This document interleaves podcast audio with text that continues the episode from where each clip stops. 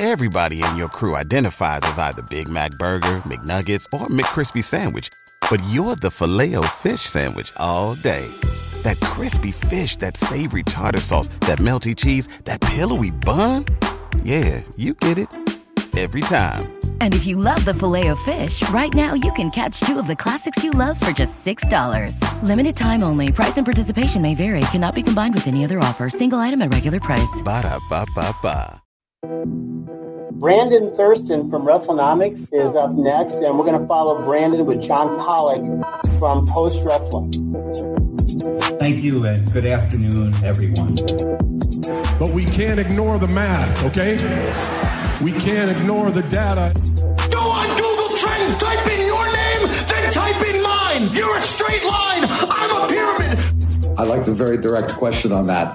Television ratings, downward spiral. Buy rates, plummeting.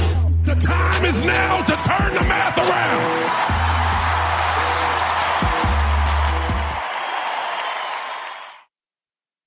That warm applause welcomes us into another edition of Pollock and Thurston here on Wednesday, December the 6th.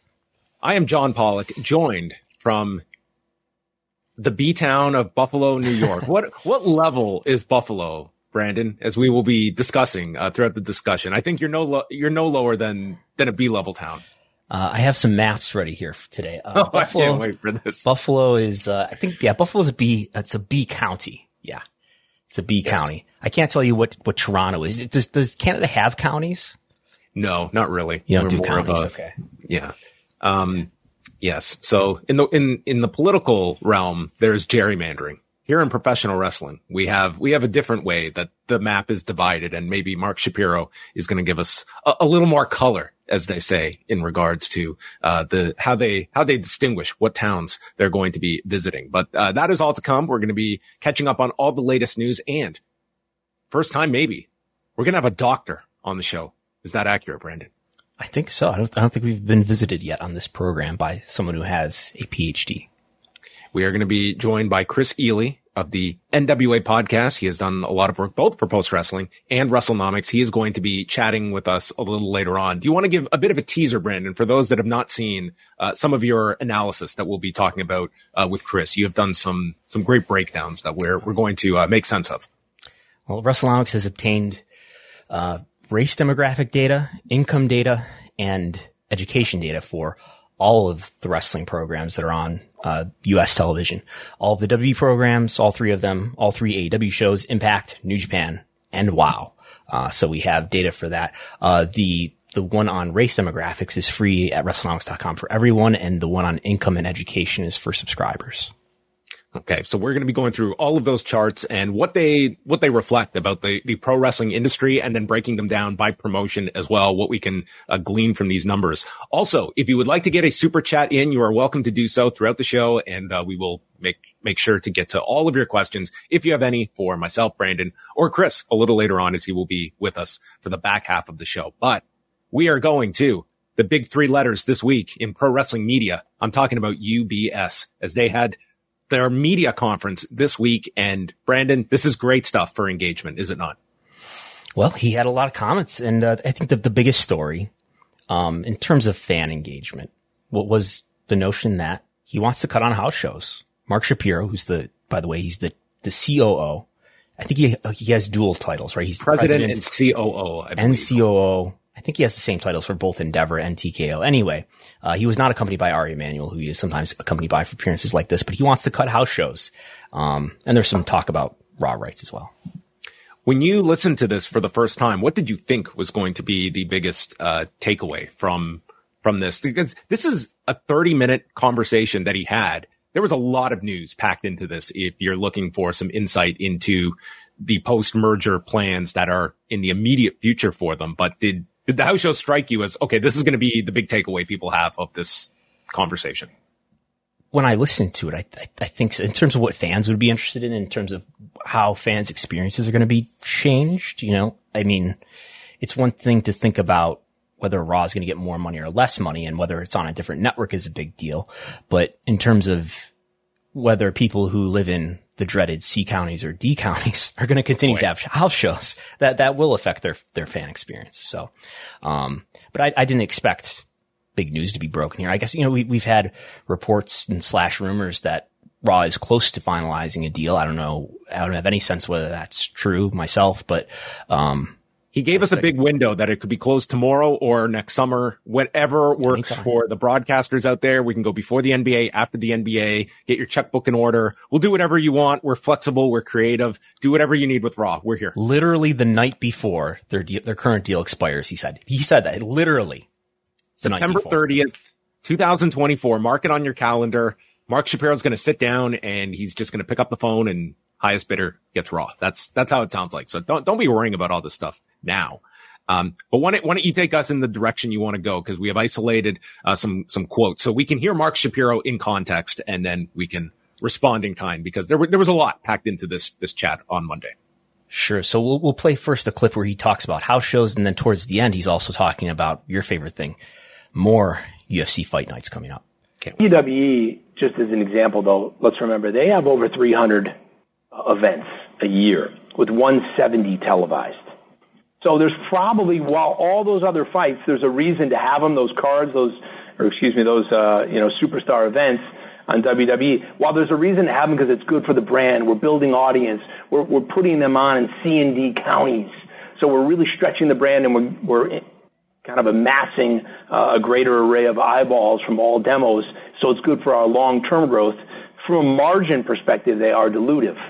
So there's probably an opportunity as we go through our, our efficiencies and our, our synergy opportunities to cut back on some of those non-televised events, which of course will push, push our margin up. On the UFC side, uh, you know, we, uh, we, we continue to see the same opportunities and an opportunity to add more fights beyond the Dana White Contender Series, to your point, beyond the pay-per-views, beyond the 42. Not just waiting for when we go to market. There's an opportunity in our ESPN deal right now to add more cars and we're cards, and we're exploring that right now. I was just stating the other day, there's not enough, there's not enough MMA events out there. There's not enough UFC. I mean, once a weekend is just not enough for people that, that need more. So Mark Shapiro, thankfully, is addressing this scarcity in the marketplace for the UFC. But yes, uh, C and D counties dilutive to the margins, Brandon, something we, we cannot have. So, I mean, this is not something new. This is kind of the strategy that they took a number of years ago was in cutting down the, the lesser performing house shows.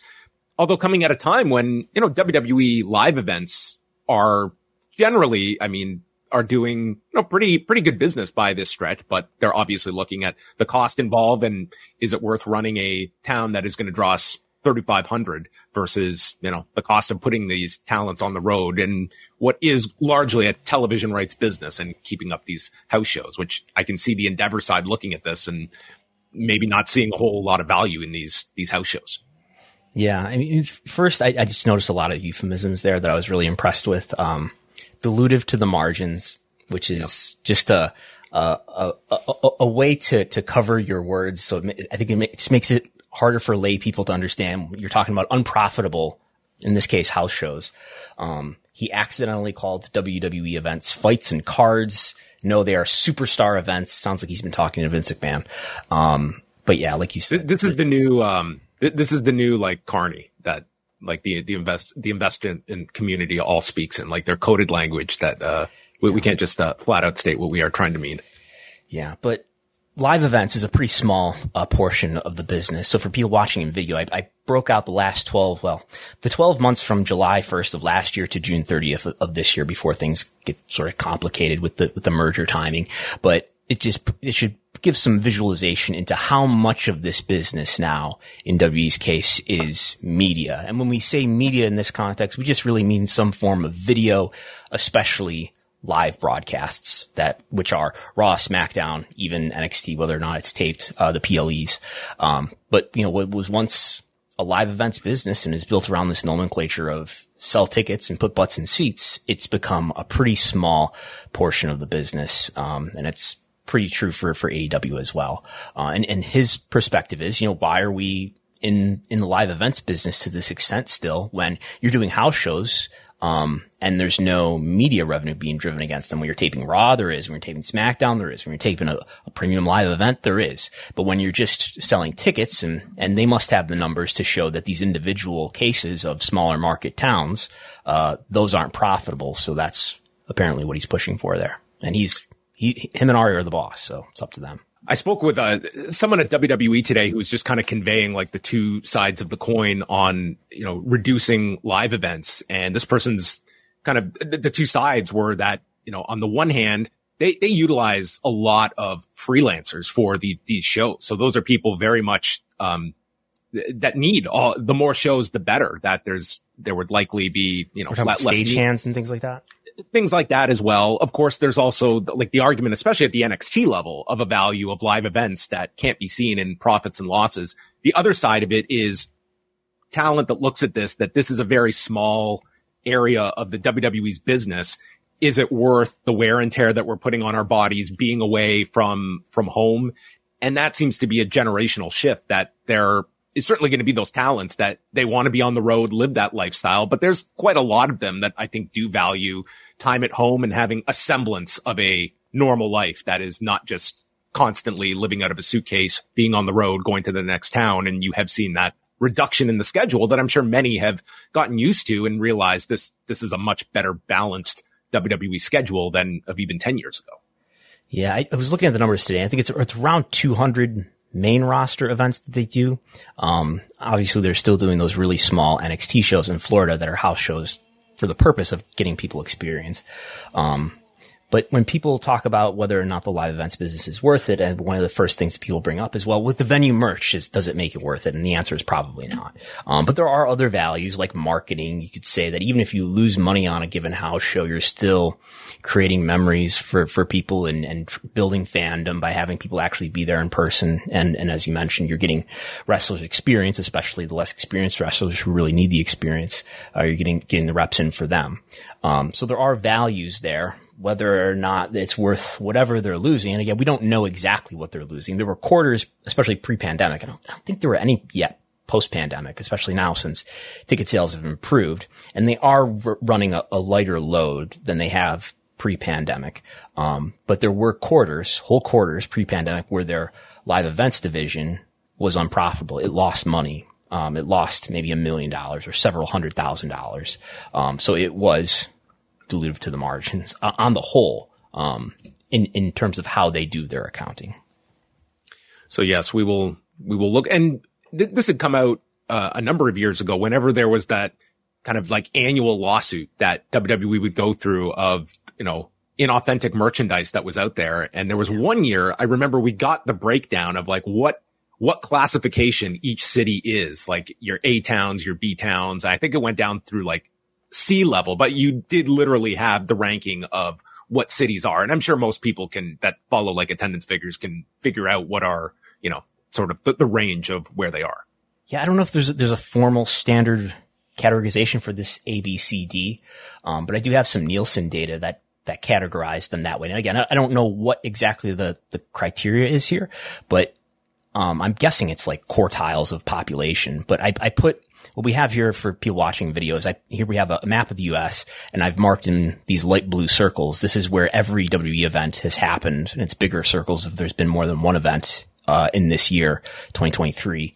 Um, and we've got it sort of color coded, so you can see that most of the events that they do are in A or B towns. I was looking at at least in the U.S. Right, we don't know. You don't even do counties in Canada, um, but there's about 20, at least 23 house shows that I could find that they, that they did or are going to do this year that were in C or D counties. So would theoretically be on the cut list, uh, in future tours.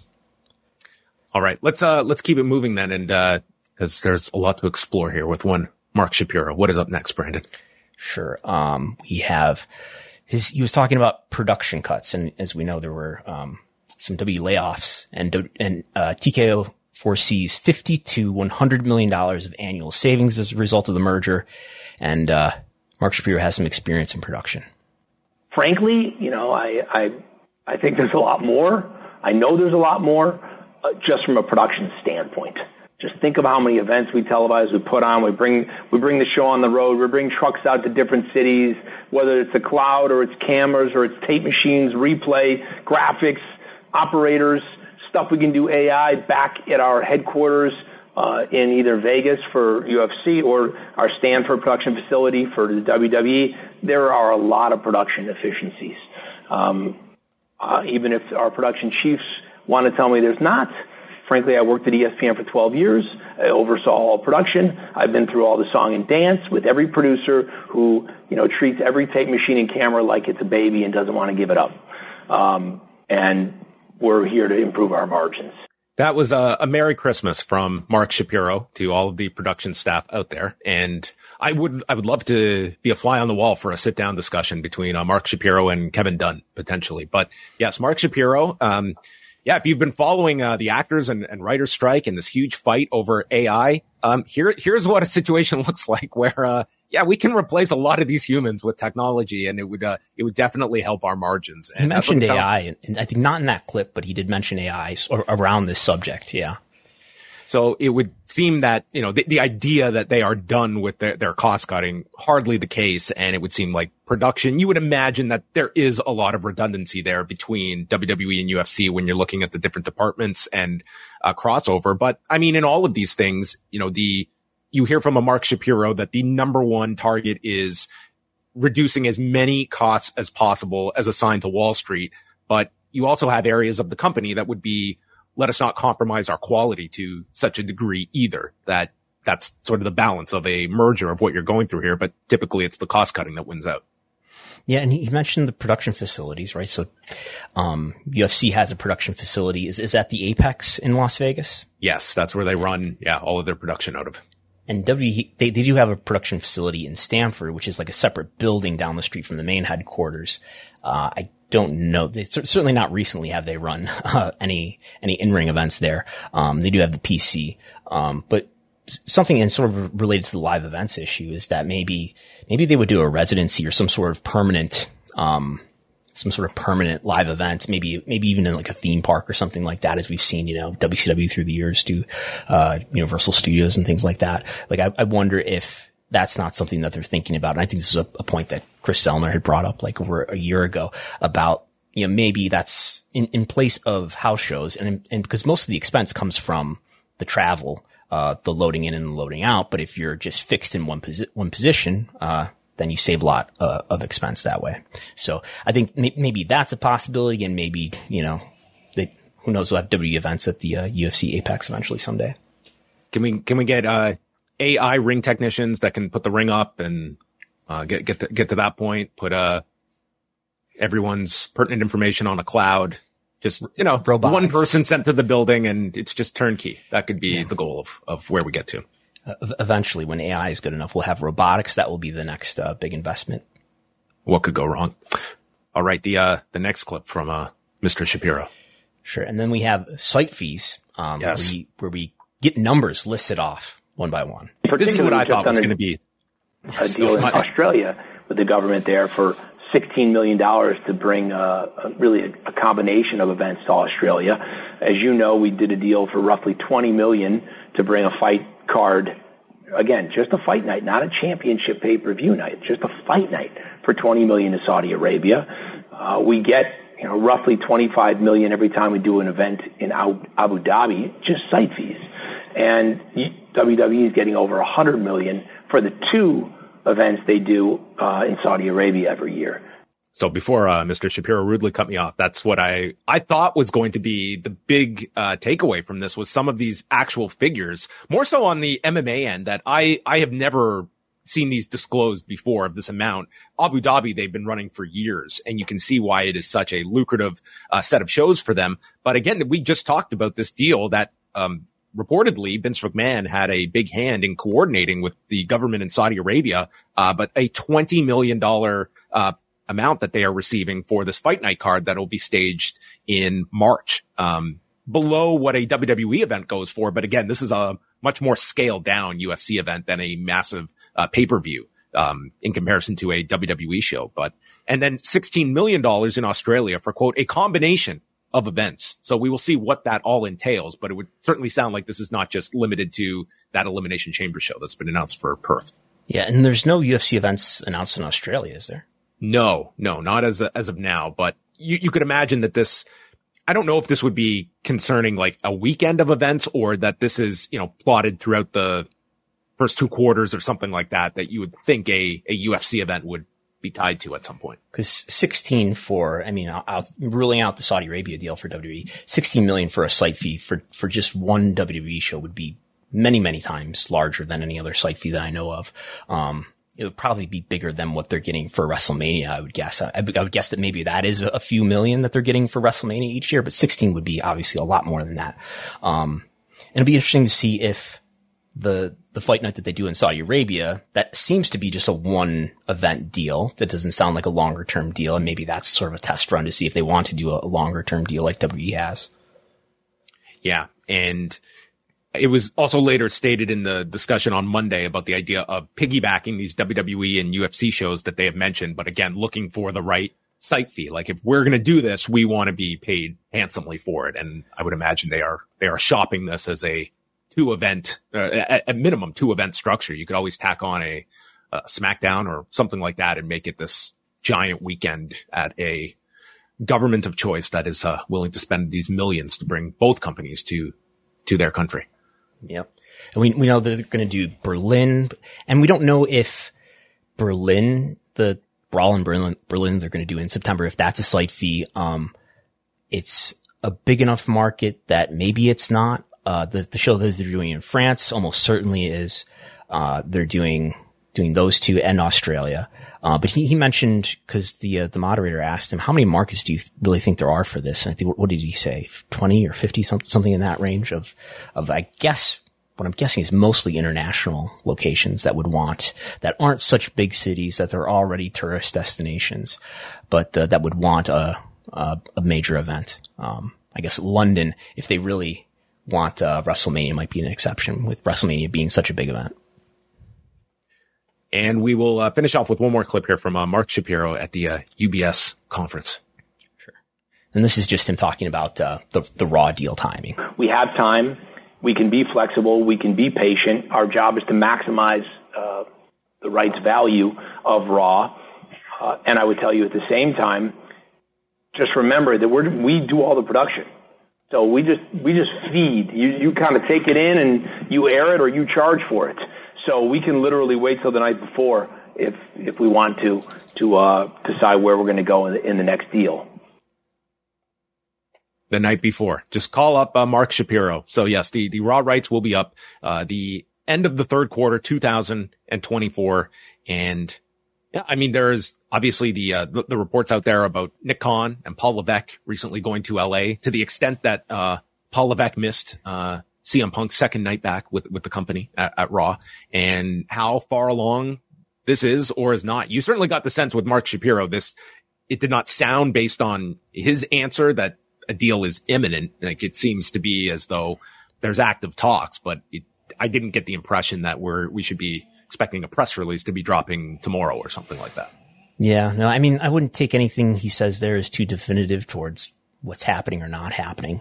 Um, but yeah, I mean, most of the offices, you know, most of the people that they would, they would want to talk to are, are probably in LA for whether that's Disney, which FX seems like the likeliest place if they end up with Disney, uh, Amazon Studios in LA.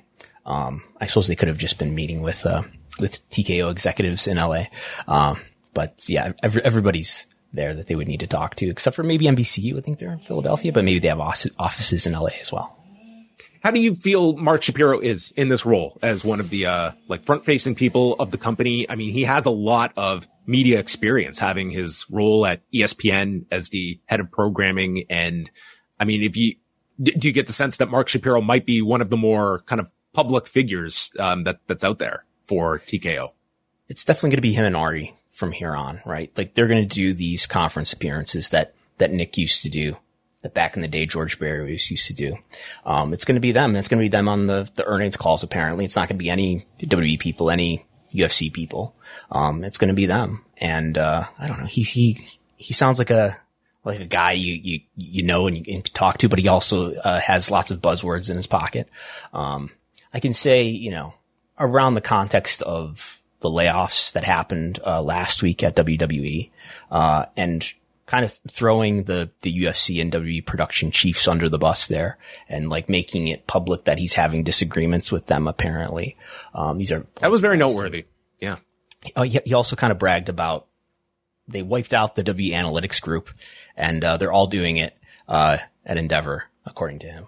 So, so, you know, things like that. I mean, from an employee perspective, it, it doesn't sound it's not endearing to uh to, to him as a leader, but he's clearly you know good at speaking in these things. Yes, and also made mention, of course, of the Endeavor flywheel that I think yes. by by contract they have to mention at least once in these discussions as well. Have they trademarked that yet? Have to be loyal to the flywheel. Yes. Um, just want to talk about a few more things, and then we're going to bring in uh, Kris Ealy. But uh, AEW All In ticket sales. We've got the latest figure from WrestleTix. So last week the pre-sale occurred, and then the public on sale was on Friday. So we we've had just over a week since the pre-sale and less than that for uh, the public to have access to tickets. And WrestleTix reporting 36,332 tickets out thus far with nine months to go until the show, which I would say I'd be very happy with this number if I was AEW. If you had any hesitancy about, man, are we coming back too soon? What is the overall demand for, for a follow up show? Um, this would certainly suggest that there is a very strong amount of people who uh, wanted to jump on tickets now. And I think that we'll see many more that are going to be more patient and wait till uh, closer to the show where that seems to be a growing trend of waiting for prices to come down. Yeah, it's, it's stronger than I would have predicted, um, based on just the vibes that are out there about, about AEW as a brand right now. And you can look at what their attendance was last night for Collision in Montreal, where they did under 3,000 for the first time in the market. I know they're doing two shows there. I'd be, uh, I would have been very disappointed with last night, even being Collision. And I know that it's Collision is more limited in terms of its access here in Canada, but regardless, it's AEW coming to Montreal. It's Kenny Omega in a, in a match regardless. And I, I just thought their first time in Montreal, um, even when we combine tonight, which will be much, much stronger and has the, the bigger focus, I would say it was like this was a market that I certainly thought could have staged a pay per view and for the right card, I think could have been very high. Yeah, uh, WrestleTix has last night at 2,852. So, so they're taping Collision first in yes, real time. That has happened, but it's not going to air until Saturday and Dynamite will happen tonight. Yeah. I would imagine that maybe the Bell Center wasn't available on Thursday or Friday and they wanted to do back to back nights. That, that's my only thought of it. And they didn't want to tape Dynamite and then have two taped shows. That's my only thinking, um, because we have never seen something like this from Collision in its short history, but it's going to be very awkward that, I mean, they did do this, uh, significant injury angle on Collision. We won't get into, uh, spoilers for people out there because I'll hear it from everybody, but you have to kind of go now back in time with tonight's show that has to precede what is going to air on Saturday and how you handle all of that. So you, you, you think with Tony Khan being a WCW fan, maybe he would do some uh, negative uh, title reigns or something like that.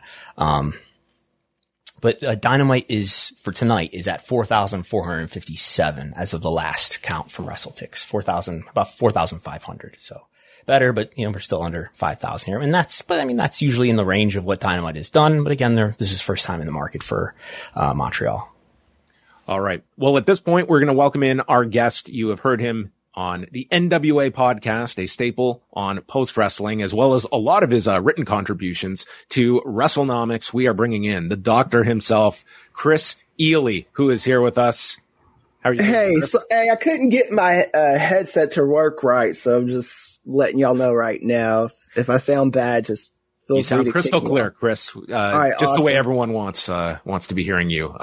Um, any kind of thoughts just on, on uh, some of the the subject matter that we were just discussing from uh, Mark Shapiro's chat earlier this week at the uh, the UBS uh, conference, and how how you felt this this merger has gone down so far? Any kind of um, takeaways you've had this this early into this marriage between the UFC and WWE?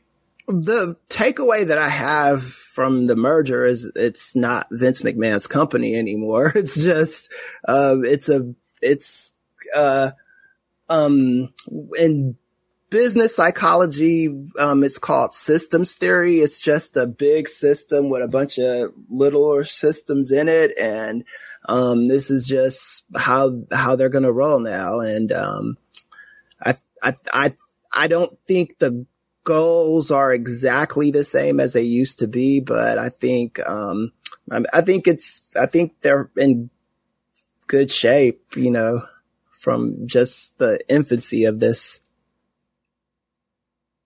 it's going to be very interesting, I would say, to see the the sort of because typically when these deals go down, it's it's presented as you know this big celebratory moment. Oh, we're getting right. together. This is huge news, and mm-hmm. it's usually awful news for the, the yeah. further you go down the totem pole and. You hear a comment like Mark Shapiro about, man, there's way more redundancies to be had. Right. Yeah. Citing the exact department. And that's always like, you, you definitely sense like a gigantic attitude and morale shift in the UFC when when they were purchased back in 2016 yeah. of like they were still able to maintain this kind of like mom and pop shop feel even though it was you know Dana White and the Fertitas were making gigantic amounts of money but you had a much more kind of it, it was for many of the fighters it was as though we were still in the struggle to get the UFC into the mainstream and once they were sold for so much that's when the fighter pay discussion really erupted and you, you did see that big shift and now we are like we're part of this like corporation.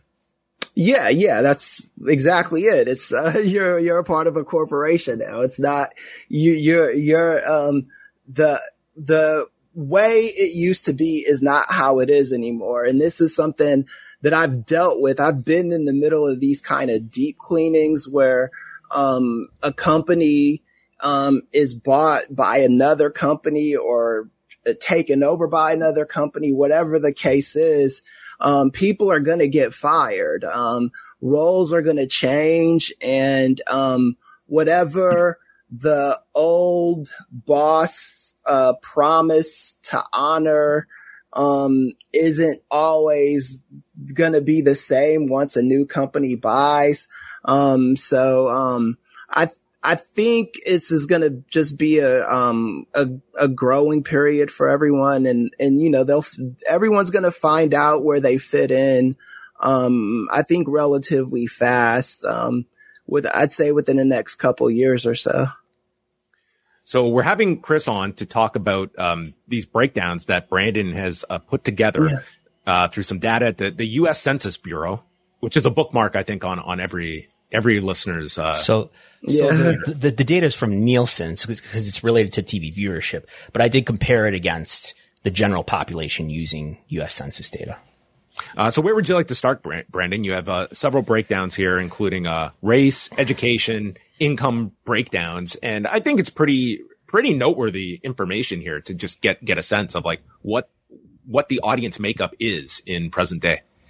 Yeah, well, in, in terms of race, and this is something that we've looked at uh, at least two other times in the past, uh, looking at TV viewership, and it's it's the case that AEW's TV shows uh, don't have as many black viewers in, in terms of percentage as other uh, wrestling programs do. So in the case of W programs, Raw, SmackDown, NXT, they're all at or over a quarter of the audience uh, are black viewers. And that's roughly the case for Impact, New Japan, and WoW. WoW is actually the highest at 31%. Um, but Dynamite especially, and that's their most watched show by a fair margin. Uh, Dynamite has the smallest percentage of black viewers at 16%. So that, that has continued to be the case. Um, and if we look at this over time, it's, there haven't been major changes here, at least in, in terms of dynamite. Yeah. at about the same level since we started looking at this in 2021.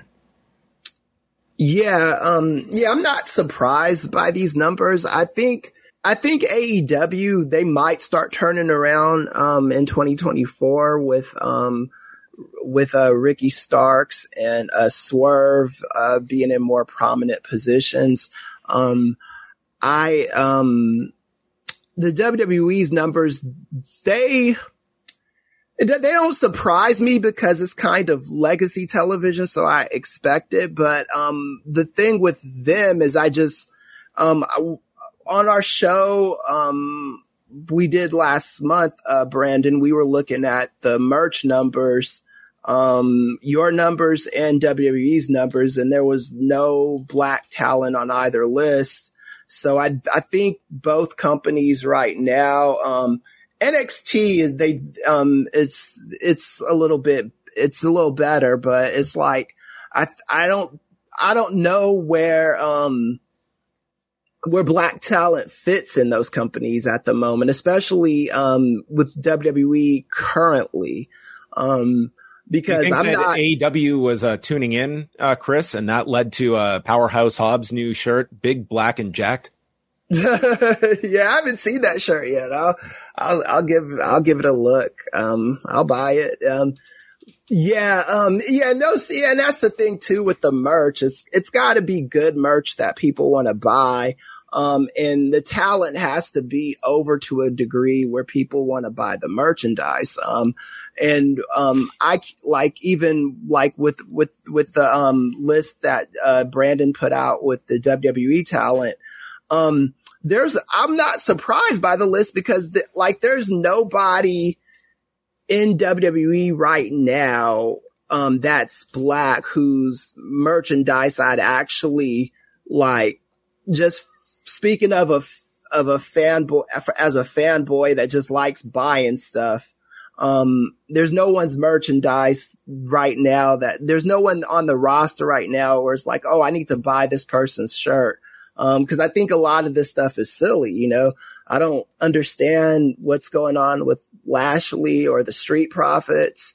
Um, I don't understand. I don't know what the New Day's new role is. I guess it's just to, to be there and be a constant on a television. Um, but you know, it is what it is at this point. Um, and the viewership is always gonna, it seems like to me, it's always to be a reflection of like merchandise and all of that. Um, AEW, um, at least with Collision, that's just not an appointment show for me to watch anymore. In the beginning, it was, and now I, I kind of catch it. Even when I DVR it, I, you know, if I, if I'm, I could go weeks without watching it. I sometimes like, if, if we're doing a show, um, on that, um, Sunday, I'll go back and watch like, you know, a month's worth of collisions and just fast forward through stuff just to get through it. Um, and I think that, um, I think it's easy to take, um, an audience for, uh, for granted and expect them to always be there. Um, and I, um, am not, sh- I, I don't know what, uh, Tony Khan is doing as far as, uh, like catering to black audiences.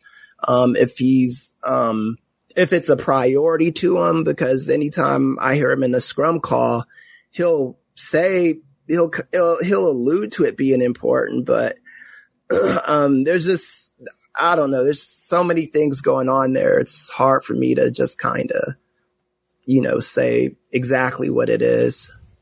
In terms of like the, the audience composition of, of AEW, it's, it's about a third female, the audience is, mm-hmm. um, which is a little lower than what WB uh, has. So it's, a, it's a whiter audience. It's a more male audience. Mm.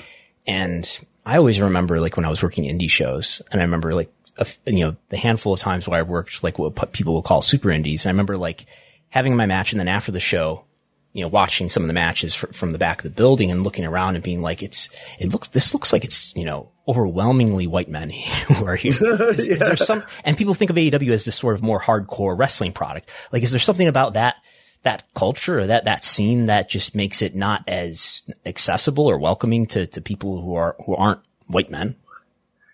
Probably. Um, I remember going to an ECW show when I was like 16 or 17 and yeah was, the vibe there was that's not a show you bring a date to at How least about in Smoky my, Mountain shows you were going to. Oh yeah, those were nuts, man. Did you go to Smoky no, Mountain? yes, I did because I I lived I um lived in Knoxville in middle school, and we went to those shows. I went to a couple of those shows where um or a New Jack cut cut some of the most racially charged uh like promos and stuff. Yeah, yeah, yeah. It's it was nuts, man. Uh, and, uh, yeah, he would always like, it would be me and my, my friend, my friend, um, John Duncan, his dad was a, a congressman in Knoxville, Tennessee, Republican congressman. We won't get into all that, but, um, we would go to those shows and he'd be like, um, he'd, he'd be, uh, like, like nice to me and then to get he'll he he'll you know uh just crap on everybody in the audience and just say the most stuff. You, you, yeah, I'd seriously be afraid of something bad happening at that stuff. My mom didn't, she just saw it as silly ass wrestling. So she didn't really, um, take, you know, care. But uh, yeah, to back to the original point, I don't know how welcoming of, of an environment that stuff is. You know, um, I haven't really studied, uh, demographics like that as far as, uh, female viewership.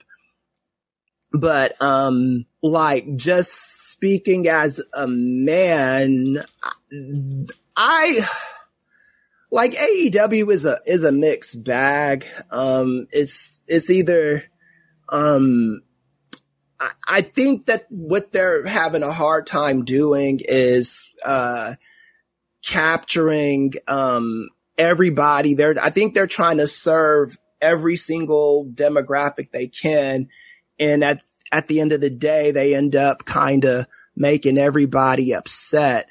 Um, and I don't, I don't think it has to be this difficult to um, put women in prominent uh, positions or put uh, minorities in prominent positions. Like I think it's, I think they, I think they kind of overthink things sometimes. Um, anytime I uh, get a student that's like taking forever to take an exam, I always um, just explain to them like stop overthinking it, just get through it, right? And I think AEW is just really, really bad with like um may overthinking it or maybe not thinking about it enough. I'm not really sure.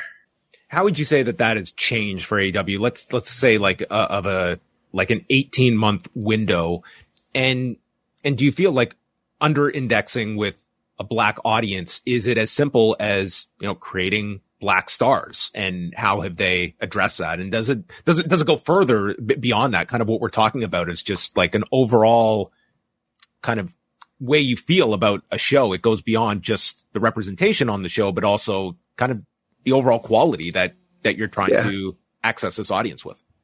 That's a very good question, man. That's a, um, yeah, I think, yeah, I think, uh, they, it's, I don't know if it's a real, like, I can talk about this. Uh, the three of us can talk about this. I can be on the show with Nate and Ray um, and Andrew and talk about it. I don't know how simple it is uh, to to fix these issues with uh, the black audience. Um, I I do believe that they do little things here and there, but something isn't connecting. Um, I think if you, I do think if you have one strong, as if you, if you, um, if you have one strong main eventer um, it could help the black viewership out, um, overall. I really do believe that. Um, I think, um, losing, um, losing Jade was a, was a big blow to them. Um, because I think they did, even though it was kind of, um, they were slow to kind of get her into the main event scene. I think they were building her up to something. Um, and, um, now she's kind of in WWE and we have no clue when she's going to debut. Um, so I think that like AEW, I, I, think if they got like, if they made a big play for, um, Mercedes Moné, um, and got and signed her, that would be a step in the right direction. But I also believe that when you sign talent, you should have plans for them. And I think that's that's the problem with WWE with Jade at the moment. Um, because I was reading in the Observer, like they signed her, and I guess they thought she wrestled one way, And when they got her, now they're like, uh, we got to show her the WWE way. Um, and it's, to me, it's like you, this woman's been on television for three years and now you, you, you're, you don't, you're not satisfied with what you signed. So I don't know. I think with AEW, I, I think they could fix this if they just, if, if TK, you know, just put his mind on it. He's got Will Washington working there right now. Um, hopefully he's talking to him. He's got, he's got good people working there. So, um, hopefully they can figure this out. I, I, um, I, um, still like AEW. I still watch AEW. Um, I, I, you know, I'm not really like both products, um, in this season of both products are just kind of chores for me to watch. The CM Punk going back to WWE, which we predicted on, uh, on, uh, the NWA podcast, um, that's gotten me back kind of into it. I have these spurts where it's like, oh, this happened. Let me watch and all that. But I do think if you have like black stars and you attach them to top talent, um, it could lift, but it can't just be anybody. It's got to be somebody that's, you know, resonates with the audiences, right? Like I think if I had to pick one person, Swerve is having a moment and I think AEW needs to run with him I also want to ask you, Brandon, because when I was going through like your breakdowns here, the one that really jumped out at me is like the, the true wonder of the pro wrestling ecosystem. And that is wow, women of wrestling. That is just yeah. this anomaly that, I mean, it has a, the largest percentage of black viewership here with 31%. And I mean, you could expect like a higher female skew, but like 41% like I look at these and yes, WoW is not doing like AEW level numbers, but they're doing a lot better than a lot of these other companies that we give a lot of attention to in Impact and uh, like New Japan Pro Wrestling. I like, and I just, I hear nothing ever in terms of feedback on wow, women of wrestling, but it has an audience. And I mean, they have very like favorable breakdowns here when, when you're looking at these stats that they're attracting you know, we need to invite Jeanie Buss on. Um, but it, yes. it, it does have the largest percentage of black viewers. And I was looking at the census data. Black people are 14% of the population. So really all of these shows over index relative to that, uh, despite AW having the smallest percentage, uh, of, of black viewers among all the other shows. And, and WoW does have the highest female viewership too. Um, yeah. How are those uh, syndication numbers figured for uh, WoW? Because I know um, out here um, um, on KCAL nine is where WoW comes on. Uh, does like is like every time it airs, does it get like does that count towards the ratings? So I, I, think we're looking only at first runs where it does oh, okay. a, around three hundred thousand viewers or mid two hundred thousand viewers um, every week. But yeah, it, it airs in one hundred percent of the country on syndication on networks like CW uh, on your local affiliates. Um, mm-hmm. But it does larger viewership than uh, Impact does on Access with smaller coverage, certainly. Uh, yeah, New, New Japan, well, like three times what like an average yeah. impact is doing like 100,000 viewers or so. Granted, right. like access is in a lot less homes, but nonetheless, yeah. it's like within wrestling. I mean, it's there have been weeks where it was more viewed than than Rampage, even. Right. WoW's a very easy show to find out here. I don't watch it regularly, but you know, it's it's not like Impact. It's on Vice I, too. It's on cable on Vice. Yeah, it's like it's it's a it's like I've got WoW like on my DVR feed. It's recorded a bunch of times. Um, Impact, they used to do this weird thing, um, when I would record it where it would break it up like each 30 minute block counted as an episode. Um, I think they stopped doing that, but that made it very, very hard to watch, um, for me. Um, but yeah, WoW is, um, I haven't, I have to watch WoW to see what um, like like actually instead of glance at it, sit down and watch it to see why they're um, doing so well with uh, black viewers because that was something that I noticed also. I I didn't I thought it was a, like an anomaly, so I just was like, you know, but yeah, that is. And some of it may just be re- related to who has access to, to, what forms of media. Um, yeah. With with WoW being in syndication, but then you look at you you would expect SmackDown to be benefited by that as well, but SmackDown is right on the same level as as Raw and NXT yeah. basically, which are on cable, of course. Yeah, yeah. You know, it's a case of uh, you know, the CM Punk AJ Lee effect, you know, between both companies. I know AJ is not there anymore, but none, nonetheless, I like I just look at WoW. I was like, this is like this. There's an audience for it, and it, it, like these these numbers would be very encouraging. The fact they have 100 percent coverage, that's something Ring of Honor could never achieve in all of its time uh, w- with Sinclair, no less. Yeah, mm-hmm. and we should probably point out too that the Hispanic viewership at least in terms of mm-hmm. percentage, is down for basically everybody o- over the course of the last two years. Mm-hmm. I don't know if that's just due to other other people of other races coming in and increasing here, but it is a smaller percentage for basically every show than it was two years ago. Yeah, it is, and like some of these are really it's it's hard to sometimes read these because sometimes I feel it's like the simplistic answer is well create um acts that are specifically targeting a Latino audience. I don't think WWE could do much more than having a Rey Mysterio to have an LWO that's pushing a significant degree. You have an attachment to a Bad Bunny that swoops in every now and then. I think sometimes it's like there's not a one answer fits all for right because they've got uh, an audience. Yeah, uh, Punishment Martinez. Um, what's Damian Priest? Priest. Sorry about that. Yeah, uh, yeah, they got they've got him too. You know, they've got they've got a, a lot of prominent uh, featured uh, Hispanic people on the show. So, you know. In terms of um, some of the educational uh, breakdown, Brandon, what were some of your findings? Any any big takeaways from that area?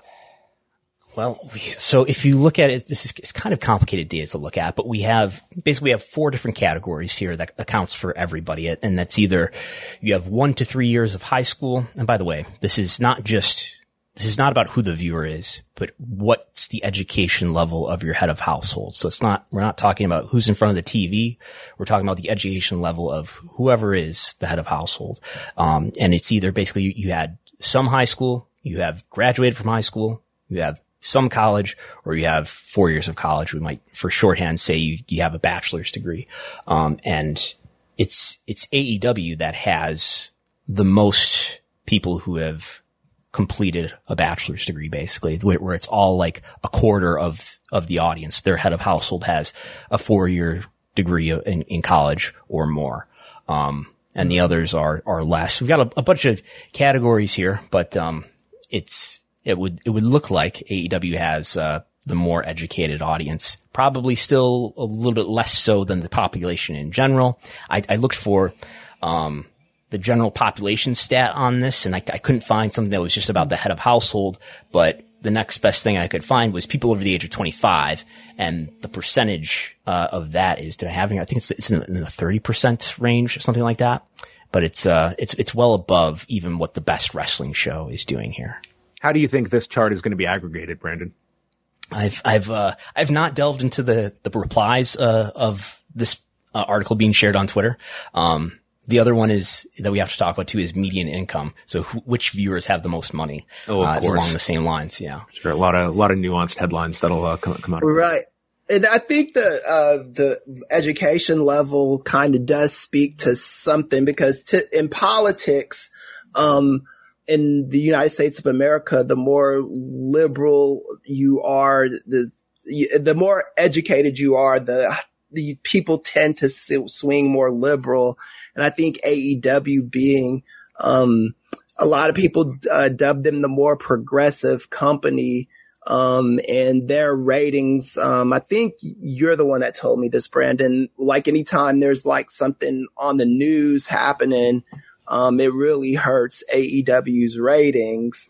Um, so I think they, you know, they might need to, um, lean to, I, I still wish I had the, like, knew the black people that were watching AEW so I could kind of, like, maybe have a more tailored answer. But yeah, I think they, they, they might, you know, need to, I don't know, maybe, maybe because anytime they try to go WWE route, I I never like that stuff. So, uh well, these are very fascinating breakdowns. I think when you're looking at this, and on the NXT side, we haven't talked about NXT too much. I mean, it's had gigantic growth over this past year, and they have the X factor of moving to the CW network next year, and in theory, will be more accessible than on the USA network. Um, I mean, they will be in a position where with, with SmackDown leaving Fox, I mean, NXT might be the most, uh, the most homes that a WWE program is available in.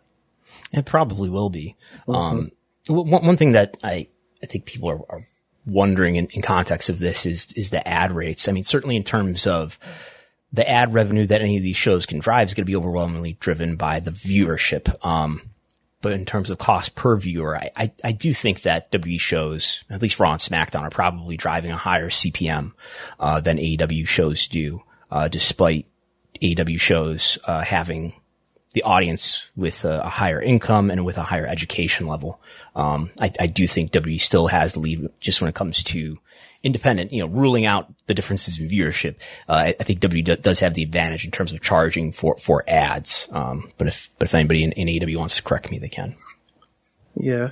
Um, for the longest time with the CW network too, um, we didn't get it on DirecTV out here because there was always, they always were fighting with the cable company. I think we just got it back. Um, maybe like a month or two ago, but for the longest time, uh, the CW was blocked out on DirecTV. So. Well, before we uh, wrap up with you, Kris, I did want to ask you a little bit. You mentioned the fact that like CM Punk has sort of brought you back into WWE mm-hmm. with the, with the interest level. He's going to be on SmackDown Friday and then on Monday, uh, for, for Raw as well what have you thought just of the, the overall handling here? Because uh, I, I, did see some of your, your posts as well about sort of, um, you know, th- this is a guy that really did not pay any like significant yeah. punishment for this, and you know he's he's in a position where he is going to be in a in a prime spot, and undoubtedly uh, coming in with a gigantic contract on, on top of that into a, a company that is surging in popularity as well. Yeah, he's falling upward. That's what we call that in politics. Um, yeah, um, I, it always, uh, just never ceases to amaze me how, uh, wrestling fans will just say some, some very hyperbolic stuff like, oh, he'll never come back or this is his last chance. I have no reason to believe that this is his last contract if things go awry. Like I, I think he could last a good year or two. He signed a three year contract. I think the same exact crap can happen to him in WWE at the end of his contract and he'll find his way back in AEW, um, feuding with, you know, uh, those elite guys. Um, I think, um, it says more about the way that, uh, wrestling infrastructure works. I mean, who, like, and then people were saying WWE doesn't really need him. Like, need is such a like funny word, you know, it's like, I, I don't like, like people don't need to drive Lamborghinis and Rolls Royces and stuff, but people drive them, you know? Um, and I think with a guy like CM Punk, it's just, um, I, I don't know how a guy like him learns a lesson. I don't know how anybody in wrestling that's a main eventer, um, learns anything, you know, from, you know, if, if another company is there willing to hire him, if there was no, um, WWE to hire him, maybe he would have learned a lesson, but there's, there's always a company that's going to take somebody like, um, the minute he became a free agent, the three of us on on uh, NWA, we were like, uh, he's going to to WWE. That is going to happen. Um, and I wasn't. I was judging just by how the past has been. I mean, I've seen, you know, a guy stab a guy with scissors, and then the the next year be in WWE. You know, so it's you know, I think WWE's handled it well. I do think he's going to be on a short leash as in the sense of I think he's going to be willing to cooperate. I don't think it's going to be a situation where WWE is just going to just give him bull crap and he's just going to be forced to have to accept it. I do think it's going to be a symbiotic relationship um, where both sides are going to kind of have to. Um, and I, I, don't think I don't think Triple H is going to purposely give this guy something that he just doesn't want to do. Um, and once that stuff starts happening, his contract will probably be up. And I just don't see wrestlers of CM Punk status ever learning lessons, um, or ever, you know, having to, if there's two companies, one company's going to want the other person. That's my take on that.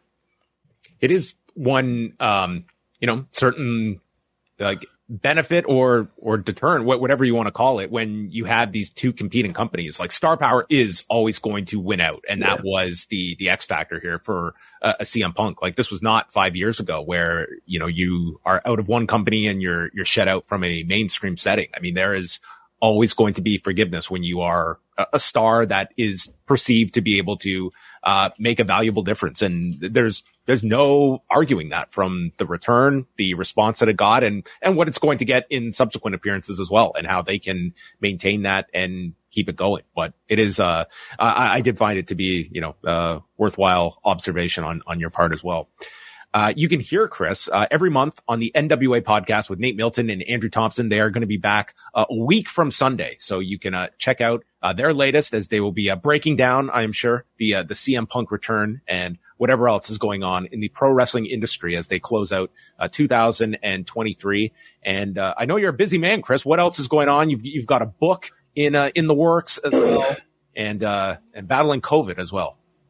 Yeah, yeah, the COVID thing. I it just it, like I woke up in the morning feeling like a bunch of people like punched me in the stomach a thousand times. But um, yeah, I'm uh, the I'm working on this book, and that's still just kind of. I was hoping 2024. It's looking probably like 2025 now. Um, I um, what's going? I was hoping to be in Philly this year, but I or next year. I don't think that's going to happen because I have to go to um, Colombia uh, at uh, bio to bio accelerator to get um, stem cell treatment. So I've got um I've got the, Rey, the Rey Mysterio plan, I guess. Yeah, I'm going to be on the Rey Mysterio plan, man. He's like the like. I mean, Kevin um, Nash swear by this stuff. Oh yeah, man. It's it's it costs thirty thousand dollars, so it it better work, man. Uh, I mean, if it doesn't work, it doesn't work, but you know, it's, it's, it's a lot of money, man. And that's, I, that's prime um, AEW household income right there. Right.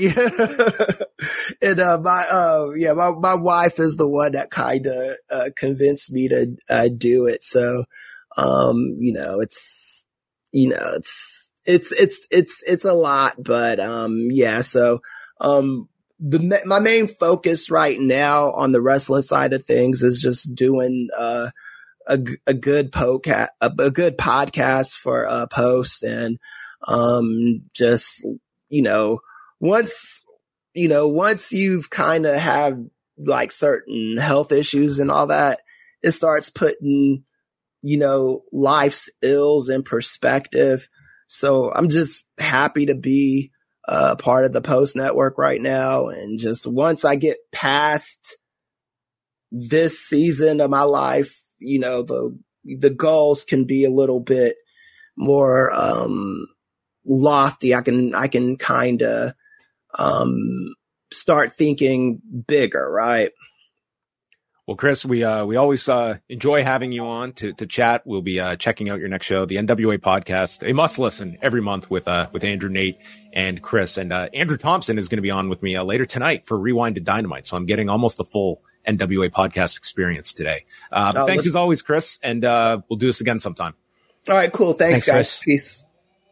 All right, that was uh, Kris from LA, a man who's uh calls I was screening 20 years ago on, on, really? on the law. So yes, uh, okay. a, a, loyal uh, listener going years back and now part of the uh, the post WrestleNomics network itself. But uh, some great breakdowns there, uh, Brandon. I found them to be really uh, the, the, wow factor was my my biggest the wow factor. Yeah, it was the wow eye opening. It was like this. This is just the anomaly of all pro wrestling companies. We really should get Jeanie Buss on if she if she knows anything about wow. Like how hands on do you think she is with this thing?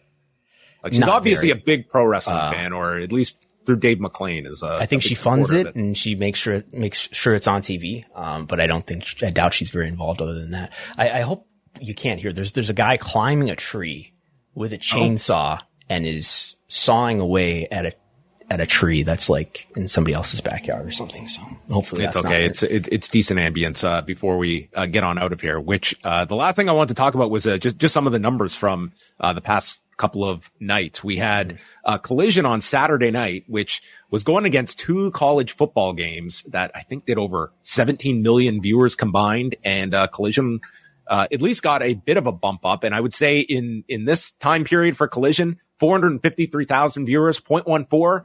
I think they're more than happy to take those numbers during a uh, football season and on a WWE free weekend. The highest since October 28th in total viewership, the highest since October 21st in, in the demo. Granted, they've had some low numbers in that time, uh, but this was a better number uh, than they've done in the past. But it's it's in the 400s. I mean, you look at the earlier days of of collision; they were doing in the 500s. Um, but this is uh, it's just one of those weeks where it's like it's, it had better be up after doing some of their lowest ratings yet for the show. Yeah. So this Saturday they will go against Deadline, and then um, it's going to be the NFL for the remainder of December that will have Saturday night games that they will be contending against. So we will see what will have the bigger impact, NXT deadline or an NFL game. That's a good question. Um, I mean, I think we all kind of felt like, well, NXT PLE is not going to hurt it as much as the main roster would. And it, and it hurt it just as badly the last time. Mm-hmm. So, um, I would guess maybe wrestling slightly more.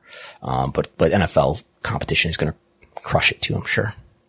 And Monday's episode of Raw, this was a, a somewhat of, of, well, it was a come down from the week prior, but still their second largest numbers, uh, during football season this year. 1,533,000 viewers, 0.49 in the demo. This was going up against the, uh, the Bengals and the Jacksonville Jaguars. And yes, the Jaguars prevailed over Raw, uh, with the football game doing 16.5 million viewers. They also had a pair of the, uh, the in-season tournament games from the NBA going on at the same time as well. So this was, and for a show that did not have CM Punk nor Randy Orton like the previous week. Yes. Tony Khan beat Raw. Uh, That's it. Headline. Some people. Headline city, right there. Yeah. Yes. Uh, I mean, it was. If you look at it in terms of like what it did from the prior week, uh, if I look at the, like the charts here and, and look at so here for people watching a video here, this big spike here is the CM Punk uh, return. It's slightly over what it was doing the week prior, but it's right back in, into the normal range. So it's not like you can't, you can't look at this and, and, tell yourself a narrative of like, oh, CM Punk is back and that has helped them in, maintain viewers, although it did do a very good, uh, rating last week, uh, because of that and the post, uh, Survivor Series buzz and, and Randy Orton too. So I was, uh, I was like calculating the numbers on Tuesday and my, my in, reference, in, in your course, Microsoft Word. Is that what it was? calculations? Yes. I, I go, like always, to Brandon's viewership spreadsheet and I'm putting in the numbers and I'm like, whoa. I'm looking at this. How did it lose this much? I'm looking, I was like, I was about to message you. I was like, is this their lowest 18 to 49 ever? And I realized I put in the collision number where it was the raw number, uh, right across and then, uh, had to fix my mistake. So nonetheless not as bad as I had initially thought it was. I, I learned on a recent uh, Ask Away that that it's one of your ambitions to learn how to do spreadsheets in Excel. So uh, I'm I'm standing by and ready to help you with that. At you know, I, I do have people in my life that are experts. Between my wife and you, um, like are brilliant at, at Excel, and I am I do not excel at Excel. So that you is, don't. So you like you, you don't feel like you have like rudimentary skills at using Excel. It's, it feels pretty intuitive, right? You're just doing math. It's, um, I, I, I do not, I am sure if I could learn all, all the formulas and such, it would be a, uh, if someone showed me, I, I think I would get it. I could probably just punch up a tutorial and do pretty basics. Like I'm not, I'm not exactly doing like algorithms here. It's like, like this like this just, hour plus this hour plus this hour divide by three is like you don't feel like you could you could add a couple of these cells together. You just all you got to do is like press equals, and then you start referencing other cells, and you add you have them get added together. Yeah, I've just had the simplicity of word for all this time. You know, when I, uh, if I ever write a will, I'm going to leave Brandon my, my word, my word doc of, uh, ratings going back, uh, years and years and years. I, I don't even he can just know what that shake his like. head and be like, what, what is he doing here? This is insane. Um, so anyway, uh, d- definite differences here. Brandon, uh, on the cutting edge with Excel. Uh, but there you go. So uh, I, I would still say say a, like a fine number for Raw. Um, that was obviously going to be down this week, and we'll see what the the CM Punk effect is. It's tribute to the troops on Friday. Mm-hmm. We're getting a musical, uh, some group playing the the War and the Treaty are playing. This is a husband and wife duo that are going to be performing on SmackDown. Cannot say I am familiar with the War and the Treaty. Why? It's tribute to the troops, so it is Okay. uh, time to play to be music. singing something patriotic? Is this, uh, remember Georgia Florida Line, their special appearance? Oh, they have their favorite. Hardy? Hardy is providing a song, not not Prox with Jen Hardy, but rather uh, Hardy. I don't know. It's some anti-political theme that they have. An anti-political theme. He said, I looked up these lyrics. It's, I'm not talking about politics. And he just sings about small town values. Wow. But this is not politics he's talking about. So uh, maybe CM Punk's going to have to introduce, uh, the war and the treaty. We'll get to do the musical, uh, introduction. Wait, and, Hardy is going to be there too? I don't know if he's going to be there, but they did note he, Hardy is one of the official themes of tribute to the troops. I'm talking about the sun coming up and the sun coming down on a John Deere, Yes, turning up it. on a hard work check. I, I making that blue go- collar country boy's neck red. I'm talking about the color of them jerseys on a Friday night. At the end of another long, hot, dry summer, between the dust and the rust, the trucks are half covered in red. Those are some some lyrics there. Sounds like Dana White's playlist is seeping its way into WWE offerings. So that is, uh, what do you think about Dana White? He's, he's backing up Elon Musk. No sponsors are going to tell us what to do. Is he is he endorsing Elon Musk explicitly? Oh yeah, yeah. He's, uh, he's, uh, he's backing Elon Musk as well. Well, there's there's an Ari Emanuel triangle there. It's all, all the, all the connections. Well, there you have it, everyone. You are now up to date on everything going on in the world of professional wrestling. Uh, coming up this week, we have patreon.com slash WrestleNomics as Jesse, Kris, and Brandon will be live this Sunday morning at 11 a.m. Eastern time. I'm sure with no shortage of uh, great topics to discuss. I hope you have a, a thorough review of Tribute to the Troops and, and whatever Hardy does and the latest in CM Punk news. Yes. Jesse is out this weekend. Um, I'm hoping to do a, which I've done some work on, an, an AEW revenue estimate, um, which I've done in, in years past. Um, I'm sure the revenue will be up. I have a pretty good idea of what I, of the range that I'm in, but we'll, I should finalize that by Sunday and we'll talk about that on the program. All right. Look out for all of that. Uh, again, I will be live tonight with Andrew Thompson on Rewind to Dynamite. Wai Ting is off on vacation this week, all the way in the Oh, Dominican Republic with a, uh, with a one year old child. So, um, let's all wish the best for, uh, for Wai Ting on his first family adventure. And then, uh, Friday night, Rewind to SmackDown at, uh, postwrestlingcafe.com. Neil Flanagan will be with me, uh, on the show. We will chat about tribute to the troops and uh, be taking your calls as well. So you can go uh, check out all of that. And uh, that's going to wrap up the show. So a big thank you to Kris Ealy for joining us, all of you for joining us live or downloading the show after the fact. For Brandon, I am John. Goodbye. Everybody in your crew identifies as either Big Mac Burger, McNuggets, or McCrispy Sandwich. But you're the filet o fish Sandwich all day. That crispy fish, that savory tartar sauce, that melty cheese, that pillowy bun. Yeah, you get it. Every time. And if you love the filet of fish, right now you can catch two of the classics you love for just $6. Limited time only. Price and participation may vary. Cannot be combined with any other offer. Single item at regular price. Ba-da-ba-ba-ba.